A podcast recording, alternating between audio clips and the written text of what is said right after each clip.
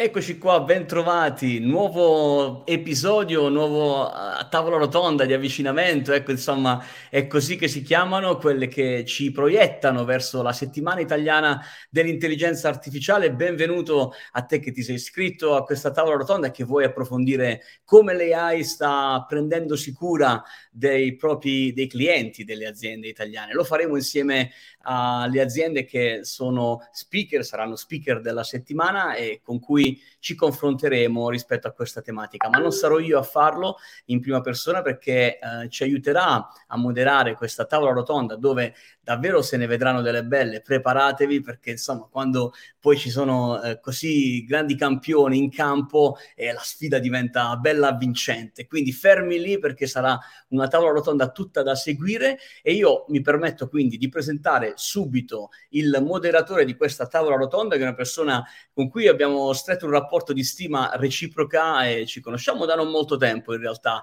eh, credo siano un paio d'anni, ma lui è attivo sul, uh, sul settore appunto del customer service e del customer management in generale davvero da tanto tempo, ma insomma non voglio spendere altre parole perché lo conoscete di sicuro, sto parlando di Mario Massone di uh, CMMC. Ciao Mario, ben arrivato. Carissimo, carissimo Giacinto, eh, sì, effettivamente eh, da un paio d'anni ci conosciamo, quando è iniziata un po' la vostra attarbur battente, la vostra avventura della cosiddetta intelligenza artificiale spiegata in modo semplice, no? E quindi eh, mi fa molto piacere no, di eh, dare il mio contributo eh, e, come dire, avere anche l'occasione di di confrontarci con, con, un mercato importante, perché eh, non solo l'intelligenza artificiale è importante, come tu sai, ma anche eh, e soprattutto quella poi applicata nel settore eh, di riferimento in cui agisce il Club CMMC. Assolutamente. Allora io lascio a te la moderazione della, della, tavola rotonda, vedo un sacco di gente dietro che scalpita per entrare in campo. Buona tavola rotonda, ci vediamo dopo. Grazie, grazie. Allora, eh, dunque, mm, io direi che la tavola rotonda eh, intanto è fatta da persone che appartengono al settore cosiddetto vendor di tecnologie e servizi in questo ambito e quindi eh, vi presento subito eh, quale sarà l'ordine della tavola. Chiara Arlati, che è responsabile marketing di LiveHelp, poi Buongiorno ci sarà Andrea Fileccia, eh, responsabile innovazione di Covision, buongiorno sia a Chiara che ad Andrea. Buongiorno. E poi buongiorno. ancora a seguire Sandro Parisi, che è amministratore delegato di Eudata, e Buonasera. poi Giovanni Bennato, che è amministratore delegato di Image. Buongiorno a tutti. Buongiorno Giovanni, eh, buongiorno Sandro e infine Niccolò Bianchini, responsabile vendita UserBot.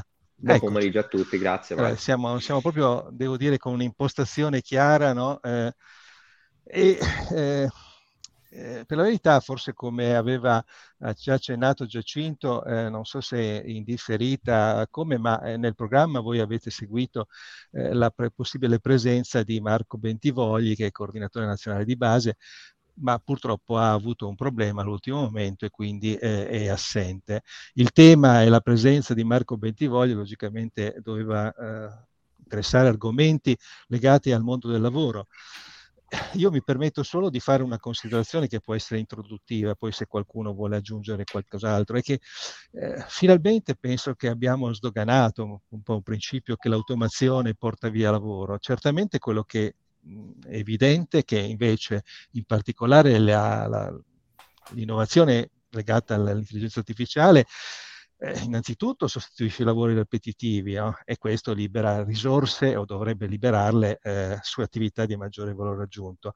Ma poi ancora, e questa forse è la parte da evidenziare ancora di più, soprattutto di quello che è accaduto negli ultimi due anni in Italia e non solo, eh, l'intelligenza come supporto al lavoratore eh, caso di assistenza nel front-end o di un consenter, per esempio, per recuperare delle pratiche, dei documenti, per suggerire soluzioni ed essere più proattivi. No? Ecco, questo è un qualcosa di relativamente importante. Certo che per fare tutto ciò, per far quadrare il cerchio, bisogna lavorarci molto, nel senso che bisogna avere formazione continua, quella che si chiama upskilling, reskilling, e, e quindi nuove figure, crearle nuove figure. Quindi, e, e indubbiamente, e questo non, non, non è solo, diciamo, diciamo, valido ricorrendo evidentemente a eh, mettendo nuova generazione no? eh, nativa digitale, ma anche recuperando le risorse che già, almeno in parte, le risorse che già ci sono. Quindi l'effetto dell'intelligenza artificiale aggiun- aggiunto poi a tutto quello che è successo negli ultimi due anni con lo smart working, direi che sta cambiando fortemente il mondo del lavoro. Questo è un po' quello che avremmo voluto a cappello eh, trattare come argomento. Eh, se qualcuno di voi vuole riprendere alcuni di questi strumenti è assolutamente libero. Io però darei la parola subito a Chiara Arlati che, eh, di Live Help, che ho già presentato prima velocemente, per eh, in qualche modo fare, fare una domanda, più che domanda, l'argomento che porrei a Chiara è un po' questo. Eh, quindi quasi sempre ormai eh, l'innovazione si introduce eh, accompagnandola con la, la misura eh, del, del, ritorno degli investimenti, ovviamente, ma anche degli effetti sia per ciò che riguarda gli utilizzatori interni eh, e sia per quanto riguarda gli utilizzatori esterni all'organizzazione. Eh, ovviamente quello che riguarda anche l'impatto sul, sul business, sul giro d'affari, costi e maggiori introiti possibilmente.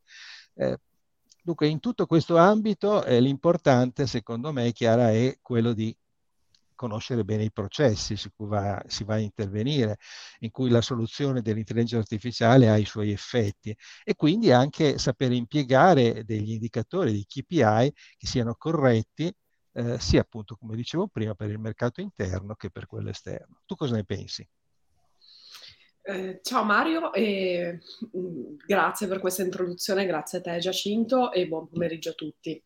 Eh, grazie per questa domanda che trovo veramente interessante perché tocca due punti fondamentali. Sicuramente il primo punto è quello che hai detto tu dei processi e poi anche il punto dei KPI perché una volta che viene introdotta un'intelligenza artificiale all'interno di un customer care all'interno di un'azienda, bisogna capire poi effettivamente come sta performando e in che modo può performare ancora meglio rispetto a, a diciamo, un go live.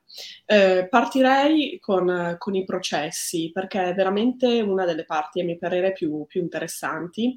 Eh, sempre di più sentiamo parlare ormai da diverso tempo del mettere il cliente al centro e secondo me con l'inserimento di un'intelligenza artificiale nel customer care questa cosa diventa ancora più evidente perché più veramente riusciamo a leggere nella testa del cliente e in ciò che il cliente vorrebbe, più eh, riusciamo a creare un'intelligenza artificiale che risponda a questo tipo di, di eh, esigenza e quindi poi sia veramente performante nel momento in cui un cliente ha a che fare con un bot, di fatto il bot riesce a dare quelle che sono le risposte che il cliente si aspetta.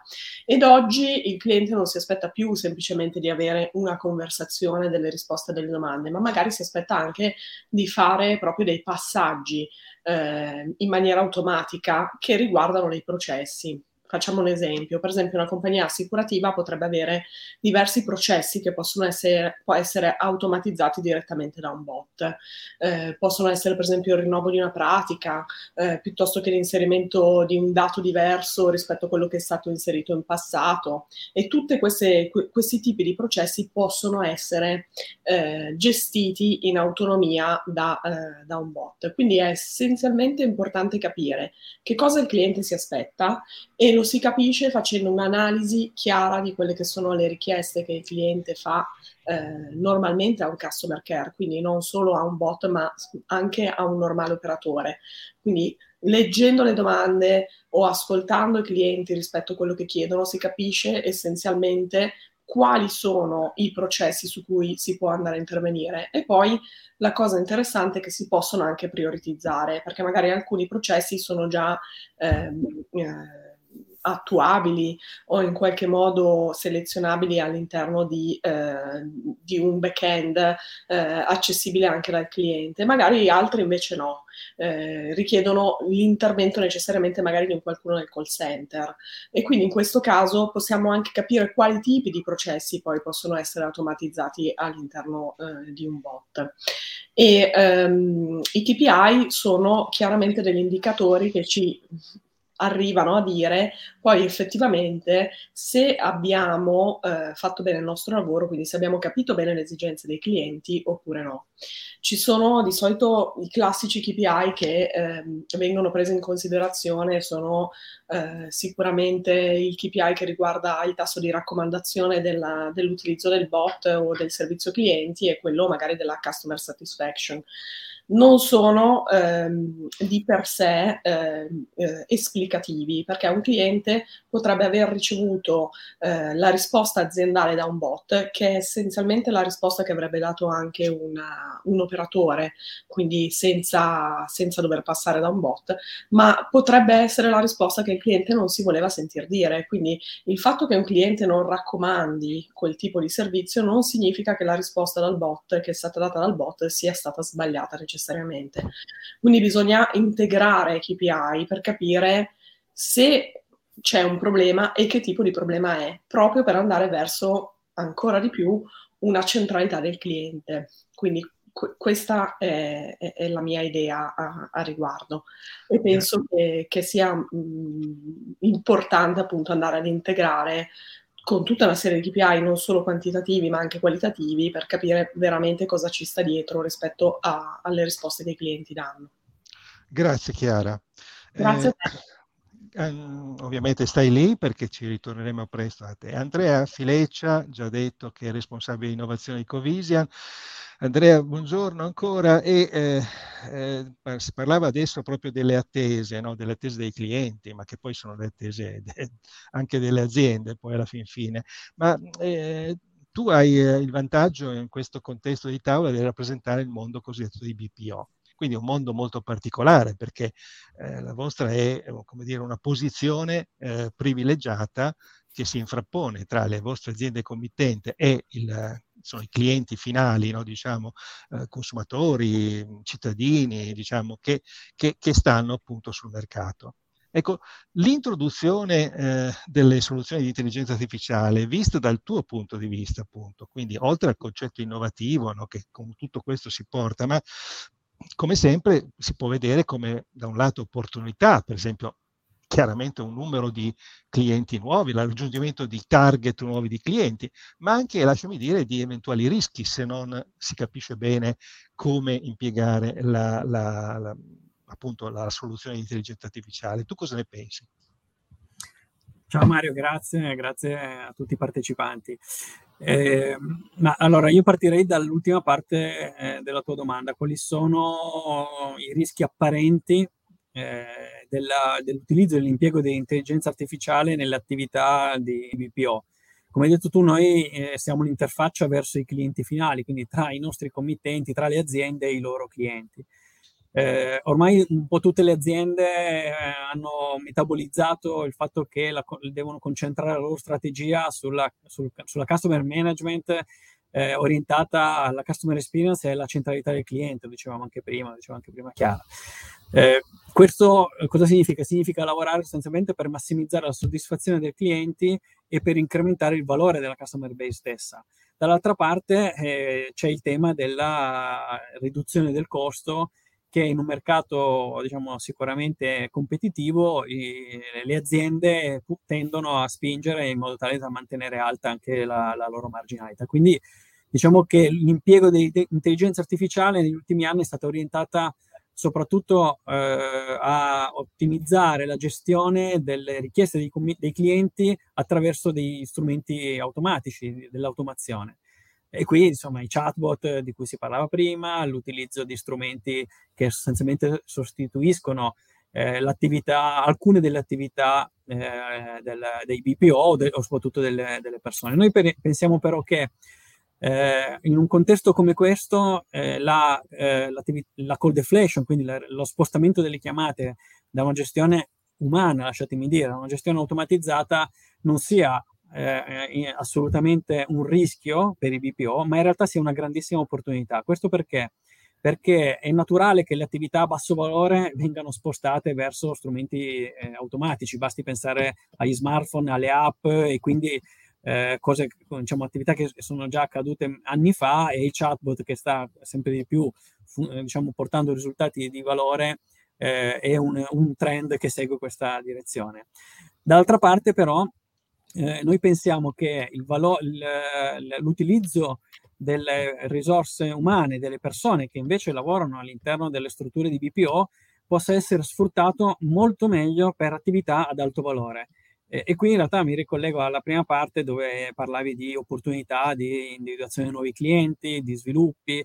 Eh, ecco, noi abbiamo lavorato negli ultimi anni proprio in questa direzione. Se da una parte eh, ridurre il numero di contatti è un, un, must che un po' tutte le aziende eh, pensano di, di dover raggiungere, dall'altra parte la massimizzazione della qualità dei contatti invece che, che, sono gestiti dalle persone aumenta l'efficacia dei risultati. E, e lì sopra noi abbiamo costruito una serie di servizi che sono orientati sicuramente all'ottimizzazione da una parte eh, del, della gestione attraverso l'intelligenza artificiale eh, de- da parte dei nostri agenti, insomma degli agenti che interagiscono con il cliente finale, che possano in qualche modo orientare l'attenzione non più ai KPI classici dei BPO, ma ai KPI di business dei nostri clienti come il tasso di churn, l'ARPU, la frequenza di contatto, l'NPS e quindi sfruttando l'intelligenza artificiale eh, per fornire strumenti agli, agli, agenti che possano gestire in maniera migliore l'interazione con il cliente finale, noi crediamo che si possano creare, tu parlavi prima anche di, eh, del mondo del lavoro, no? si possono creare delle opportunità non solo per chi lavora nella costruzione dei modelli di machine learning e quindi queste nuove, eh, diciamo, eh, modalità di costruzione di strumenti tecnologici, ma anche per chi fa attività più tradizionali che possano eh, essere sviluppate in maniera più efficiente e più efficace attraverso l'utilizzo di questi modelli. Quindi secondo me in conclusione ti direi che eh, dal nostro punto di vista l'intelligenza artificiale è molto più generazione di opportunità per i BPO, ma anche e soprattutto per i nostri committenti, per le aziende, per i brand, piuttosto che un rischio di, eh, diciamo, eh, relativo alle risorse. Certo Andrea, è una sfida, una sfida di cambiamento perché appunto il, l'attore che tu hai citato, il committente, che ha ovviamente una, un ruolo fondamentale, anch'esso nei, soprattutto nei confronti dei suoi mercati e anche dei, dei suoi partner eh, BPO, deve eh, accingersi, e se non già fatto, a forti cambiamenti. Bene, Sandro Parisi. Sandro Parisi ha già presentato prima amministratore delegato di Eudata. Buongiorno Sandro, piacere di rivederti. Dunque, allora, le tecnologie. Le tecnologie dell'intelligenza artificiale sono certamente varie, sono complesse, no? eh, quindi di fatto l'intelligenza artificiale non è una commodity, tuttavia l'intelligenza artificiale deve essere vista da un cliente finale in modo più semplice possibile, no? deve saperlo usare in modo semplicissimo, efficace e così via.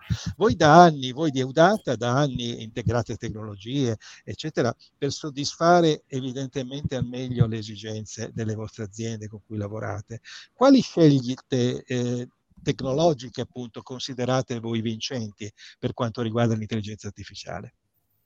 Ma allora, diciamo intanto un, un aspetto, no? che da un lato sono d'accordo, l'intelligenza artificiale in sé non può essere considerata commodity. Possono esserlo invece probabilmente i microelementi dell'intelligenza artificiale, perché sempre di più i vendor stanno andando verso una semplificazione dell'accesso all'intelligenza artificiale e questo tra virgolette, porta una sorta di comoditizzazione. Quindi, qual è, e, e se vuoi mi riconnetto anche alla, al tuo intervento iniziale no, sul valore umano, il valore umano è, è, è, evidentemente alla base dell'utilizzo dell'intelligenza artificiale. E l'intelligenza artificiale ha creato tante nuove professionalità in tutte le persone che devono andare a prendere questi piccoli mattoncini e, fo- e trasformarli in un servizio, in un processo che quindi è la vera differenziazione. La vera differenziazione è che tu puoi utilizzare ed orchestrare delle componenti di intelligenza artificiale delle più svariate forme, perché quando parliamo di bot stiamo forse limitando troppo il concetto dell'utilizzo dell'intelligenza artificiale alla componente di natural language understanding, ma il mondo e la varietà di componenti che si possono utilizzare sono estremamente, estremamente ampi. Eh, un esempio che a noi capita spessissimo è tutto il mondo dell'image recognition, dell'estrazione da documenti, dell'image comparison, quindi ci sono una serie di tematiche che possono essere portate dentro i bot, sono componenti di intelligenza artificiale che noi stessi utilizziamo come commodity, perché sono delle componenti di terze parti offerte come librerie pubbliche che noi possiamo ingaggiare e utilizzare nel nostro sistema. il valore che io vedo, quindi dal punto di vista tecnologico, dove sta? Sta nella capacità di questo sistema, di questo gestore di processi molto avanzato, a essere il più possibile cosciente, il più possibile vicino alla natura umana. Ora non voglio riprendere le tematiche di, di Fagin che ha portato anche su questo tavolo altre volte sul tema della coscienza. Non ci è riuscito lui a, a definire il concetto di, di coscienza per, per, gli automi, figuriamoci se possiamo farlo noi. Però sicuramente c'è una tematica forte. La tematica forte è che più io riesco a rendere ampio il numero di, eh, di, di fonti dati e di fonti informative e di elementi di coscienza o elementi, diciamo così, di senso all'interno del bot e più rendo questo, questa capacità di orchestrare ehm, ampia e eh, sofisticata. Per cui uno degli elementi, secondo me, tecnologici sui quali eh, ci dobbiamo concentrare è far sì che le, le, nostre macchine siano in grado di dialogare con tanti sistemi di intelligenza artificiale, ma non solo, siano coscienti sempre più del cliente, potendo dialogare con tutti i sistemi che le aziende gli mettono a disposizione quindi i CRM, i sistemi di back-end, i sistemi di network monitor, i sistemi di billing e quant'altro. Quindi questo credo sia eh, diciamo, il punto chiave nella trasformazione di un processo che deve essere il più possibile vicino a quanto farebbe poi un operatore. E chiaramente questo rende poi eh, estrema la personalizzazione dei sistemi e quindi la possibilità di essere incisivi con il cliente e di farlo, come dicevamo anche all'inizio, diventare il centro del nostro servizio. Questi credo siano gli elementi tecnologici fondamentali quando facciamo soluzioni di questo tipo, soprattutto per i clienti che stanno intorno, diciamo così, alle nostre aziende, quindi mid to large enterprise customer che hanno tanti oggetti con cui contestualizzano il cliente. Bene, bene, bene. Grazie Sandro. Dunque, ancora una volta innovazione. Allora, eh, Giovanni Bennato, amministratore delegato di iMage, eh, tra l'altro, scusami eh, Giovanni, eh, correggimi se sbaglio, le, come si pronuncia esattamente? Esattamente la... così, Image. Image, ok. Ti dicevo, eh, innovazione Giovanni. Eh, allora, io penso che tu, in particolare, la tua azienda, avete eh, come dire, nel, nel, vostro core proprio il concetto di, eh, di, innovazione. Ma mi spieghi, per quanto riguarda chiaramente le soluzioni di intelligenza artificiale, mi spieghi come riesce a trasmettere no, ai, ai, clienti no, questa componente che non è solo empatica, no, ma poi è concreta, ma diciamo è un pacchetto di, immagino, di, eh, che caratterizza una, una, una, una, cosa, qualcosa che, che, che l'azienda tua può trasmettere, penso. No? Come fate? Sì.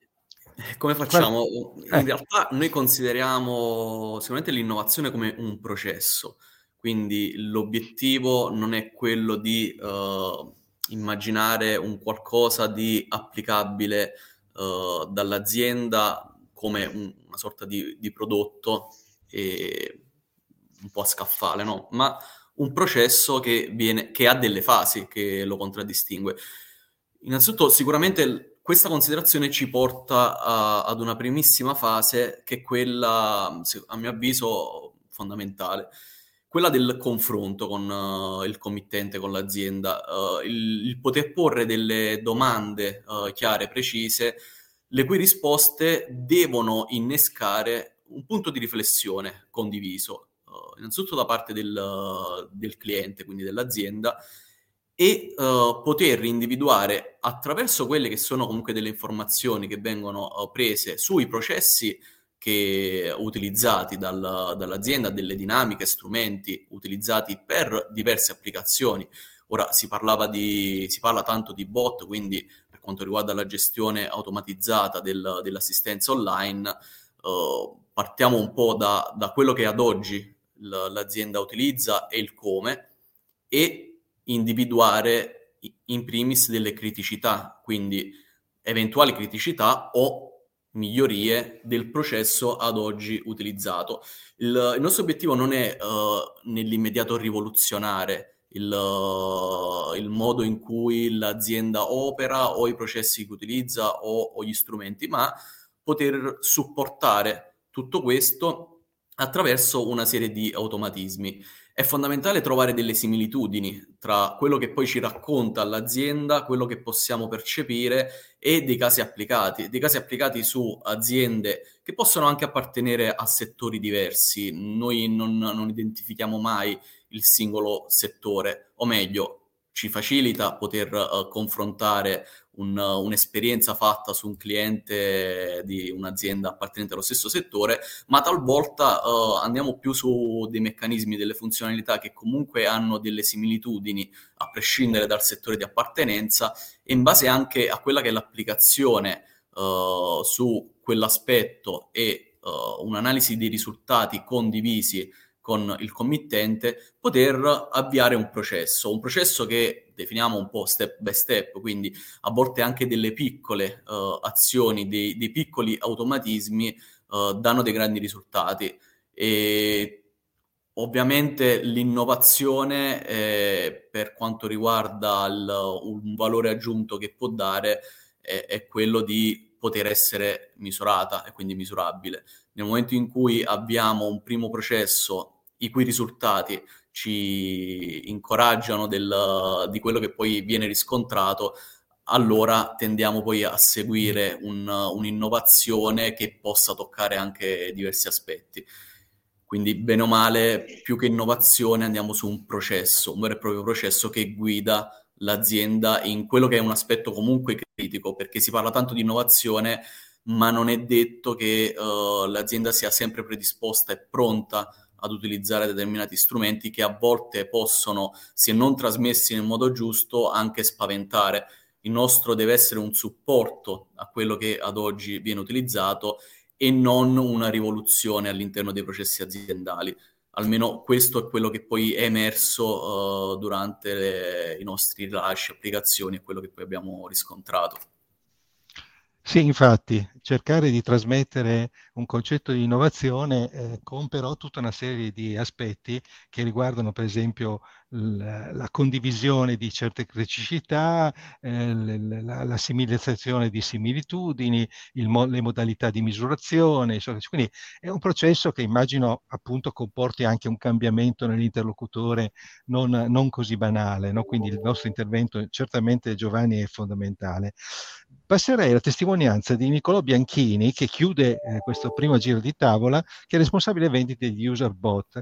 Io ho, ho visto che avete eh, una, realizzato dei servizi di intelligenza artificiale ovviamente dedicati al cittadino, da, visto che spesse volte ci dimentichiamo no? che appunto parliamo di clienti consumatori, ma noi tutti siamo anche cittadini di una pubblica amministrazione, centrale o locale che sia, che eh, ha assolutamente necessità di snellire, di migliorare questo rapporto. Eh, ci sono delle caratteristiche distintive che eh, voi avete individuato, Nicolò, nel fornire questi primi servizi appunto di automazione con intelligenza artificiale al cittadino? Allora, sicuramente rispetto a quello che è la gestione, ovviamente rispetto a un'azienda corporate tradizionale, che poi mi accodo anche a quello che è stato detto dai miei colleghi precedenti, dove c'è sempre una base di consulenza e di approccio di supporto a quello che è il processo su cui si va a inserire per evitare appunto degli effetti contrari, vi potete immaginare che quando si va a interfacciarsi con pubbliche amministrazioni, da quelle più strutturate eh, con cui lavoriamo noi, ma anche con comuni più piccoli, comuni singoli, il lavoro iniziale diventa ancora maggiore, perché prima di tutto devi andare a convincere, a raccontare, a spiegare nel modo più semplice possibile tematiche che per loro vengono viste come un ulteriore elemento che va ad aggiungere problematiche, non le va a risolvere. Quindi il primo approccio è sicuramente che si ha con gli interlocutori che, con cui si va a interfacciare, andiamo a interfacciarci all'interno delle pubbliche amministrazioni, eh, andare a capire, andare a raccontare, andare a capire le loro esigenze ed entrare in sintonia con quelli che sono processi che magari via via anche noi stessi andato, siamo andati a imparare perché comunque ovviamente entri in dinamiche molto particolari di richieste. Poi arriva molto dopo, in realtà, in questo caso, quello che è l'esigenza del cittadino finale, perché comunque in quel caso si va a scontrarsi con quelle che sono anche delle problematiche di gestione anche di quello che è il conventional design che si va a creare su qualsiasi touch point che si va a toccare. Perché un altro aspetto che abbiamo denotato sempre di più anche post eventi pandemici che hanno accelerato anche un po' questi processi e hanno accelerato anche un po' le esigenze eh, delle stesse realtà della pubblica amministrazione di affacciarsi a determinate soluzioni che magari prima erano comunque eh, destinate a essere utilizzate dalle, dalle città più grandi, le maggiori città che avevano anche possibilità di sperimentare.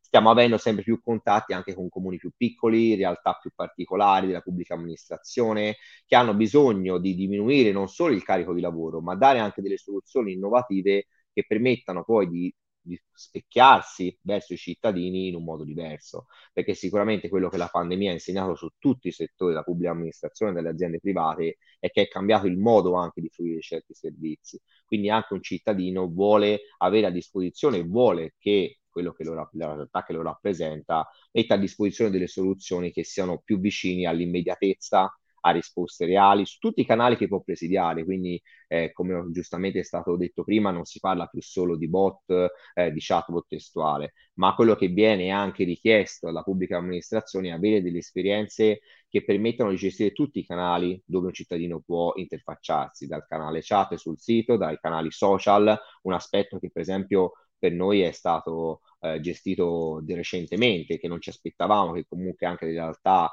eh, di comuni anche grandi utilizzassero canali che tendenzialmente sono utilizzati in modo molto più informale come WhatsApp, sia per gestire richieste che arrivano dal cittadino, ma anche per andare a intercettarle, quindi inviargli comunicazioni outbound successive per poi installare un dialogo, una discussione. E ovviamente in questo eh, soluzioni di intelligenza artificiale, in questo caso si parla di soluzioni conversazionali, vanno a, a, dare un valore aggiunto a quello che è l'esperienza per poi ovviamente andare a supportare il lavoro degli esseri umani, dipendenti delle pubbliche amministrazioni o quant'altro in procedure successive a quello che è il primo contatto.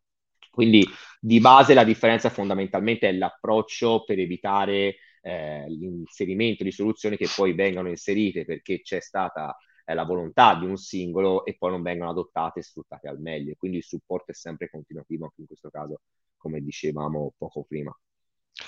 Certo, questo lavoro maggiore, Nicolò, è evidente, però è anche evidente quello che tu accennavi, che la sensibilità del cittadino è fortemente aumentata, quindi è cosciente che può eh, e deve eh, fare delle richieste e da un altro parte può usare eh, come dire, dei canali di contatto ben diversi. Ecco, a questo punto facciamo un secondo giro di tavola, però se siete d'accordo facciamolo al contrario, no? quindi partirei subito da, da Nicolò che che, che, comunque è già caldo, quindi possiamo... ecco, il secondo argomento che volevo porre a Nicolò era un po' legato al fatto che sì, ok, è importante il front-end, cittadino, consumatore, cliente che si, si voglia, ma il back-end è altrettanto rilevante nell'automazione e nell'impiego dell'intelligenza artificiale. Ci sono delle eh, soluzioni tecnologiche su cui eh, lavorate meglio appunto nei processi di back office?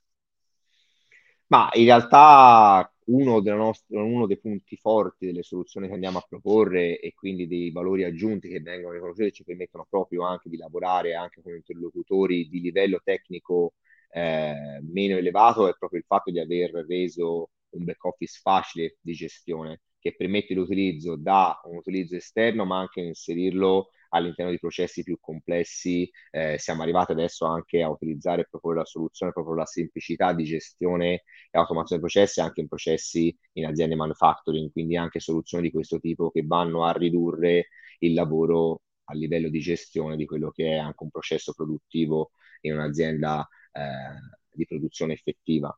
Eh, è ovvio che in questo caso la parte di lavoro di user experience user interface eh, risolve un ruolo fondamentale nella gestione di quello che è il prodotto, perché altrimenti si ottiene, come dicevamo prima, l'effetto contrario di abbandono della soluzione di utilizzo di eh, canali tradizionali perché non vengono manutenuti e gestiti.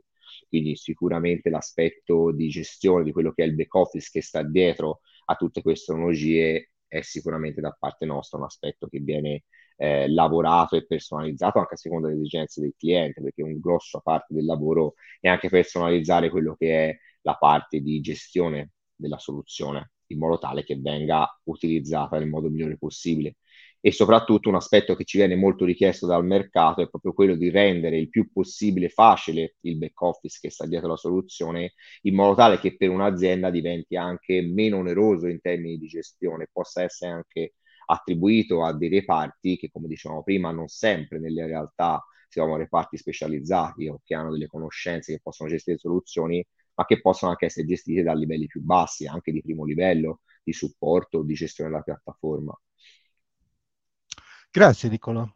Grazie per aver eh, ripreso questi argomenti che qualche volta non dico che ci dimentichiamo, ma a mio avviso sono anche, devo dire, più eh, mh, sotto certi punti di vista interessanti e magari anche più profittevoli. E quindi lavorare su queste aree magari fa piacere. No? Poi lavoriamo in Italia dove eh, questo ambito in, in termini di potenziale mi sembra molto significativo. Grazie. Giovanni Bennato, Giovanni Bennato, vengo ancora da te eh, ponendoti questa questione, cioè, sapete, è importantissimo comunque quando siamo su un mercato e andiamo a proporre i nostri servizi, le nostre soluzioni, eh, eh pensare alla cosiddetta lead generation, cioè tutto quello che ci, ci permette di, di fare una, un'attività che evidenzi questo valore aggiunto mi sembra importante. Eh, come impiegare un chatbot per la lead generation? Quali tipo di esperienze avete voi? E c'hai il, c'hai il mute. Eccomi. Eccoti.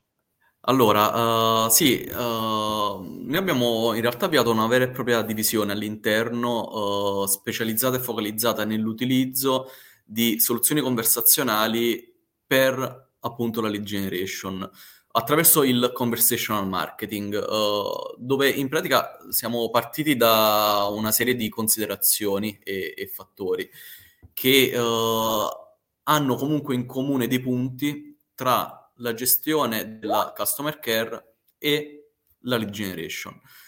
Sembrano due uh, campi totalmente uh, diversi, ma in realtà hanno comunque dei punti in comune, uh, in quanto parliamo comunque di, di, ingaggio e conversazione tra l'utente e l'azienda, al di là poi di qual è l'obiettivo finale. Quindi partendo da questo presupposto, sappiamo benissimo come ad oggi, negli ultimi anni e, e, sempre di più, c'è un maggiore utilizzo, ad esempio, del, uh, del traffico mobile crescente rispetto a quello desktop. E questo cosa, co- cosa uh, determina? Determina il, il, il, voler utilizzare degli strumenti che uh, hanno un'adattabilità sempre maggiore al mobile. E da qui tutti i sistemi di messaggistica uh, vedi WhatsApp, uh, Messenger e la propensione dell'utente sempre maggiore all'utilizzo della chat. Quindi ad oggi l'utente uh, utilizza la chat e vuole utilizzare questo strumento, predilige questo strumento come strumento di comunicazione con l'azienda finale. E quindi abbiamo spostato un po' uh, l'obiettivo dalla gestione del, uh, di una richiesta all'ingaggio che l'azienda fa verso l'utente per poter acquisire uh, dati dal, di potenziali clienti attraverso un flusso conversazionale, un flusso conversazionale che verrà stabilito e, e, messo in atto con una serie di informazioni che l'azienda committente identifica come dati volti a qualificare la lead e dall'altro canto un sistema dinamico uh, attraverso il quale l'utente può interagire con, uh, con l'azienda finale attraverso un sistema più dinamico. Quindi abbiamo in qualche modo sostituito le classiche landing con form a quelle conversazionali e questo ha determinato una serie di valori aggiunti, uh, in primis alla conversione maggiore. Abbiamo dei dati che vanno dal 20 al 30% in più di conversione uh, a parità di traffico, uh, soprattutto da mobile. Inoltre possiamo curare un altro aspetto, quello della qualità della lead. Ora, nel momento in cui ci abbiamo ad una conversazione con bene o male guidata, dove comunque indirizziamo l'utente a fornire determinate informazioni, possiamo arricchire uh, quella conversazione di informazioni utili in fase di ricontatto, che possono essere anche banalmente il giorno o l'orario uh, di ricontatto uh, per poter alzare il contact rate, che in questo modo abbiamo visto come uh, sia maggiore del 30-35% in fase di ricontatto. E questo è un aspetto che è, è cruciale, il fatto di poter avere dei, dei contatti con una alta contattabilità e un'alta propensione poi all'acquisto. E questo senza po- però andare a uh, determinare un abbassamento uh, della conversione, in quanto a differenza di un form statico abbiamo la possibilità di salvare tutti, tutte le azioni, tutti i campi. Questo è fondamentale anche in una fase uh, di analisi poi dei KPI e dei dati per poter migliorare quella conversazione ottimizzandola nell'obiettivo che è quello di ottenere una lead a differenza di un classico form dove abbiamo un lead non lead, bene o male. In questo caso abbiamo una serie di dati che, di cui certo. possiamo predisporre per poter ottimizzare la campagna. Grazie Giovanni. Mm, mi sembri Grazie. abbastanza soddisfatto di questa vostra, di questa vostra creatura, insomma. Eh? Sì, abbastanza soddisfatto uh, perché abbiamo potuto in questo caso innovare noi stessi, quindi poter uh, metterci da parte del, dalla parte del cliente e quindi ascoltare uh, tutto quello che accade post generazione lead, quali sono i feedback di ogni singola campagna e poter intervenire all'interno del, del flusso conversazionale per poter alzare quella che è la qualità della lead, la, la contattabilità e senza tralasciare un aspetto fondamentale, quello del conversion rate. Quindi uh, ad oggi l'aspetto cruciale è quello di trovare un equilibrio poi da, tra qualità della lead e costo di acquisizione. Il costo di acquisizione poi è fondamentalmente condizionato fortemente dal conversion rate. Grazie ancora, penso che bisognerà tornarci su questo Giovanni.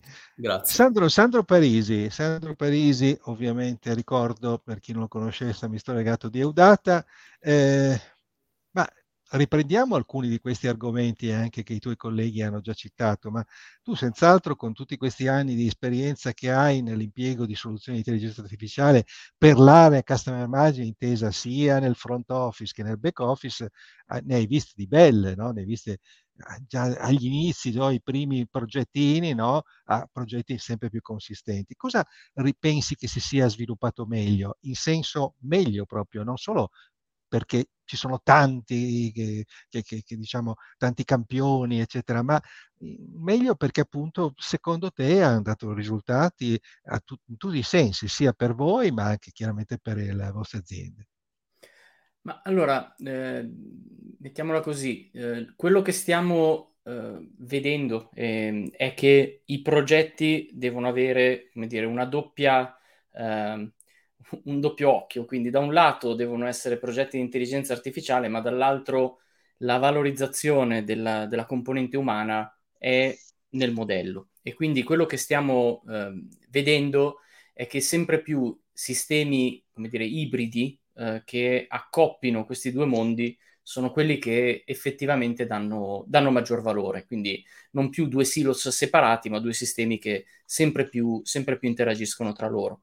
E in, in, questo senso, diciamo, da un lato eh, mi piace richiamare alcuni progetti che abbiamo fatto con, di quelli a grandi volumi, no? che, che, sono quelli che poi effettivamente danno dei ritorni eh, che, che, alle volte fanno impressione, perché eh, abbiamo dei progetti, devo dire, di grandi dimensioni in cui questa forte ibridazione uomo-macchina eh, ha fatto sì che il saving che è stato registrato dai clienti nell'adozione di questi sistemi, saving di costi, saving eh, effettivi nel, nell'erogazione dei servizi, arriva a sfiorare il 20-25%, okay? che non significa automatizzare il 25% dei processi, ma effettivamente dare un ritorno economico all'azienda di quel tipo, no? tra costi di, di progetto e, eh, e spending.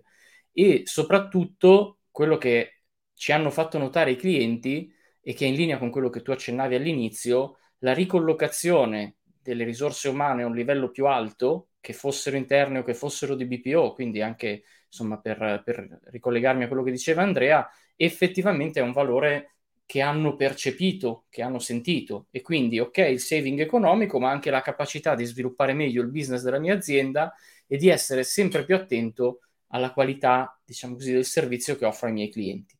E questa è, diciamo così, una delle, delle situazioni che, che, stiamo, che, abbiamo visto di più. E quindi ehm, fasi, per esempio, di prequalifica dei lead delle, o delle richieste gestiti in automation e una volta qualificati, magari non gestiti totalmente, ecco che compare la componente human a completare quel, quel, processo. E questo vale davvero in qualsiasi segmento. L'abbiamo visto nel banking, pensate alla prequalifica di un mutuo che poi viene erogato attraverso le, le persone, sia di call center che, che di agenzia.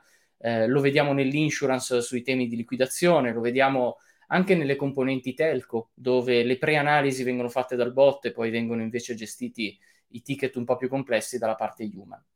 Ehm, una però soluzione o comunque un modello di servizio che ancora forse non ha preso piede così tanto, ma che per noi rappresenta un, uh, un, un potenziale enorme perché è, diciamo così, insomma a quello che abbiamo detto, è il fatto di supportare la parte human attraverso quelli che noi consideriamo dei virtual agent, cioè degli strumenti che supportano l'operatore all'interno dei suoi processi, con una serie di vantaggi. Un primo vantaggio è che quel processo viene erogato in maniera eh, sicura da parte dell'azienda.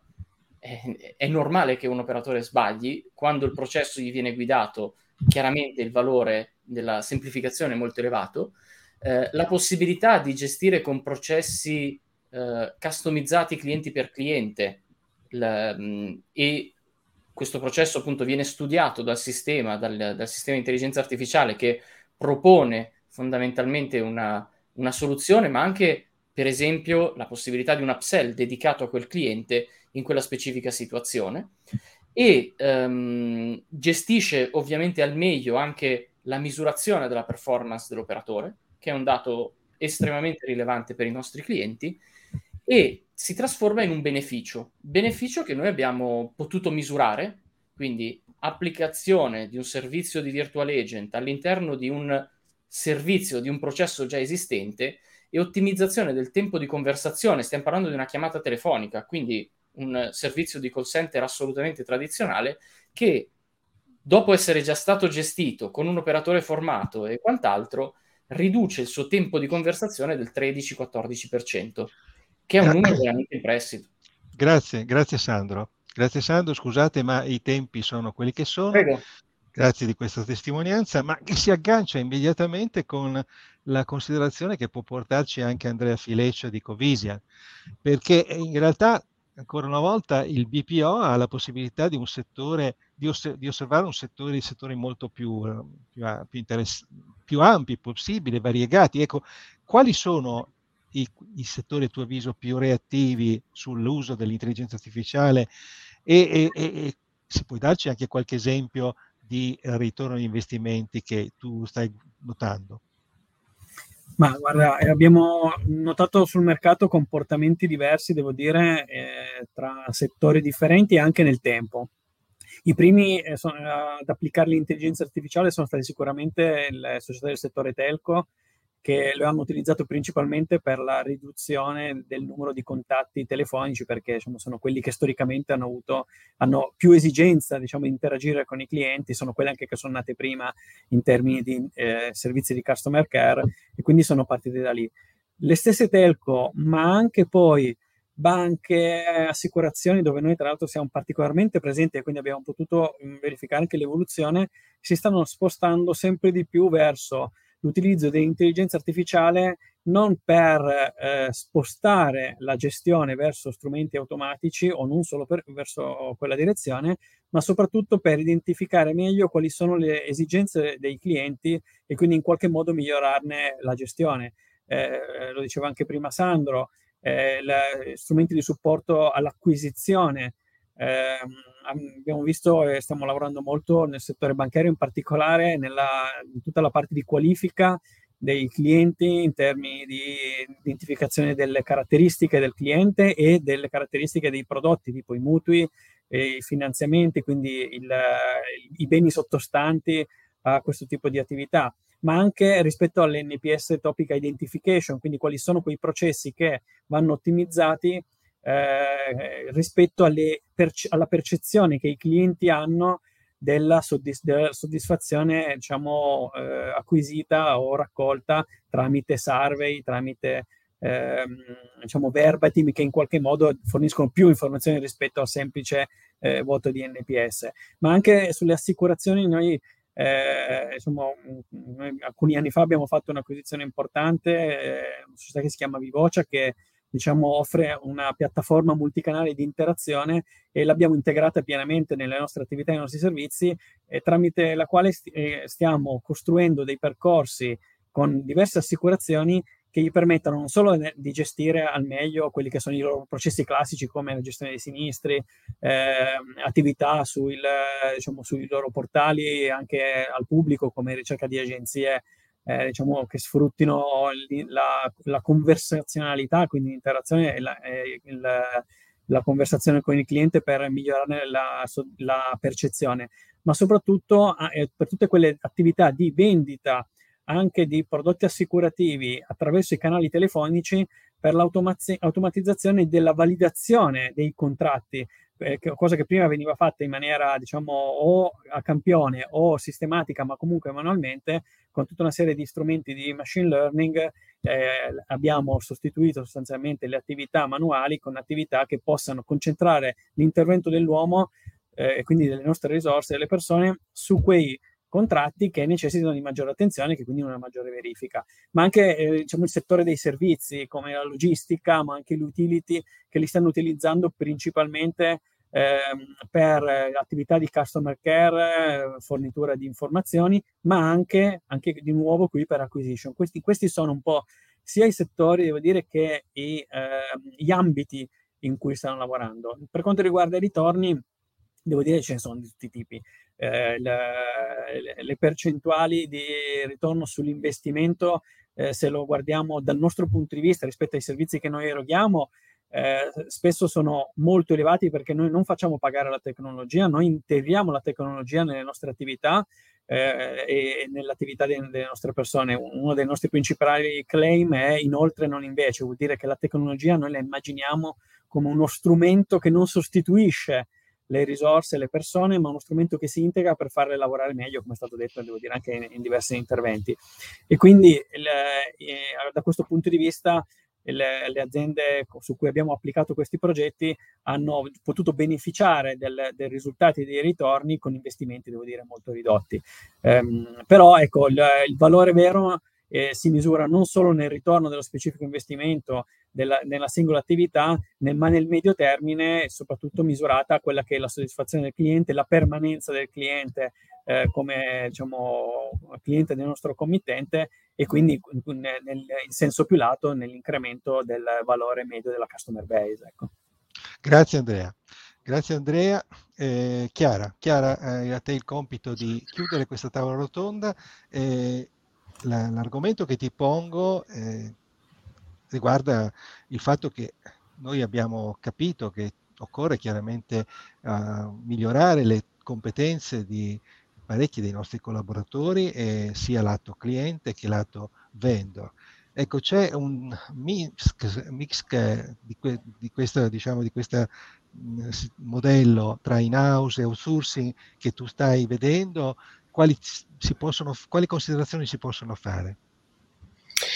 Um, sì, eh, diciamo che eh, dal punto di vista di eh, competenza di intelligenza artificiale ci porta a una serie di opportunità, eh, a mio parere, molto interessanti. Eh, una di queste è sicuramente legata alla contaminazione, cioè ci sono sempre di più delle figure, chiamiamole ibride o interdisciplinari, che sono necessarie per far sì che diversi, diverse aree del processo funzionino come, come si deve. E eh, parliamo sia di competenze tecniche trasversali, ma anche di competenze eh, umanistiche che devono poi essere unite con le competenze tecniche. In un mondo di questo tipo è ehm, eh, a mio parere, per quello che vedo, per i progetti che stiamo portando avanti con i clienti e, e per le case history di successo che eh, siamo riusciti appunto a, a, mettere in piedi, è, è veramente fondamentale lavorare in sinergia, quindi lavorare con un mix di internalizzazione e esternalizzazione, proprio perché servono delle figure che hanno delle competenze eh, molto trasversali, come, come appunto appena letto. Um, quello che noto è che spesso nelle aziende si pensa di poter esternalizzare gran parte del processo e a volte anche eh, dimenticarsi un po' di quello che è poi il mantenimento eh, della knowledge base, quindi della, diciamo della conoscenza su cui poi si, si, basa il chatbot. In realtà questa è una falsa credenza, un falso mito perché non è possibile e non è neanche consigliabile che venga esternalizzato al 100% eh, questo processo perché la knowledge base del chatbot è prima di tutto in capo all'azienda l'azienda, è l'azienda che decide che tipo di risposta dare ai clienti rispetto a domande poste o come e che tipo di processi mettere in piedi rispetto a, um, a uh, delle, delle, questioni che vengono poste dai clienti.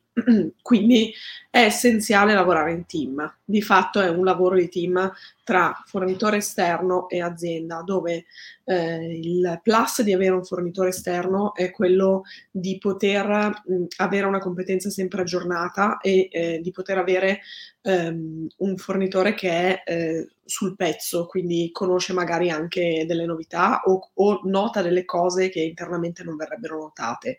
Allo stesso tempo però è necessario continuare a dare la voce dell'azienda e continuare a dire che cosa è importante per l'azienda e in che modo eh, possono essere appunto ehm, trattati alcuni argomenti che solo l'azienda può sapere come vanno trattati e ehm, eh, in che modo poi anche eh, appunto sviscerati con, con, il cliente.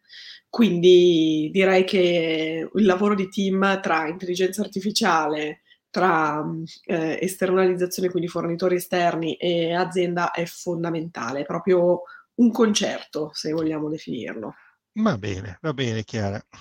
E questa parola del concerto, che già, già, qualcuno ha parlato anche di capacità di orchestrazione dell'intelligenza artificiale, mi pare Sandro, eh, come dire, ci può concludere e richiamandoci quello che eh, vorrei dire eh, solo una parola su quello che fa il club CMMC per lo specifico. Ad esempio, l'ultima cosa che abbiamo fatto proprio in queste settimane è la pubblicazione di linee guida, per ora ancora riservate agli iscritti, ma poi verrà diffusa piano piano a tutti. Eh, il titolo di queste linee guida è Plus Cross PU Plus Value AI cioè sostanzialmente il successo dei progetti di intelligenza artificiale nel customer management passa da scelte organizzative e interdisciplinari e eh, ovviamente impiego di figure professionali adeguate. Io voglio ringraziare eh, nell'ordine eh, con cui sono intervenuti Chiara Arlati, responsabile marketing di LiveHelp, Andrea Fileccia, responsabile innovazione di Covision, Sandro Parisi, amministratore delegato di Eudata, Giovanni Bennato, amministratore delegato di iMage e Nicolò Bianchini, responsabile vendite di UserBot.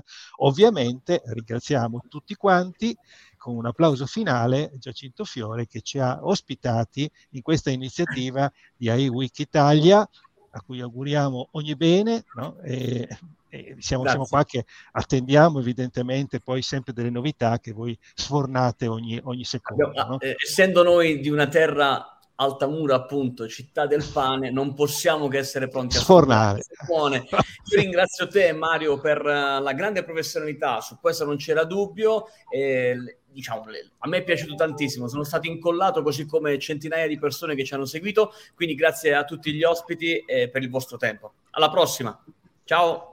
Ciao, ciao, ciao, ciao a tutti. Grazie, a presto, a presto. Grazie a tutti, buona serata.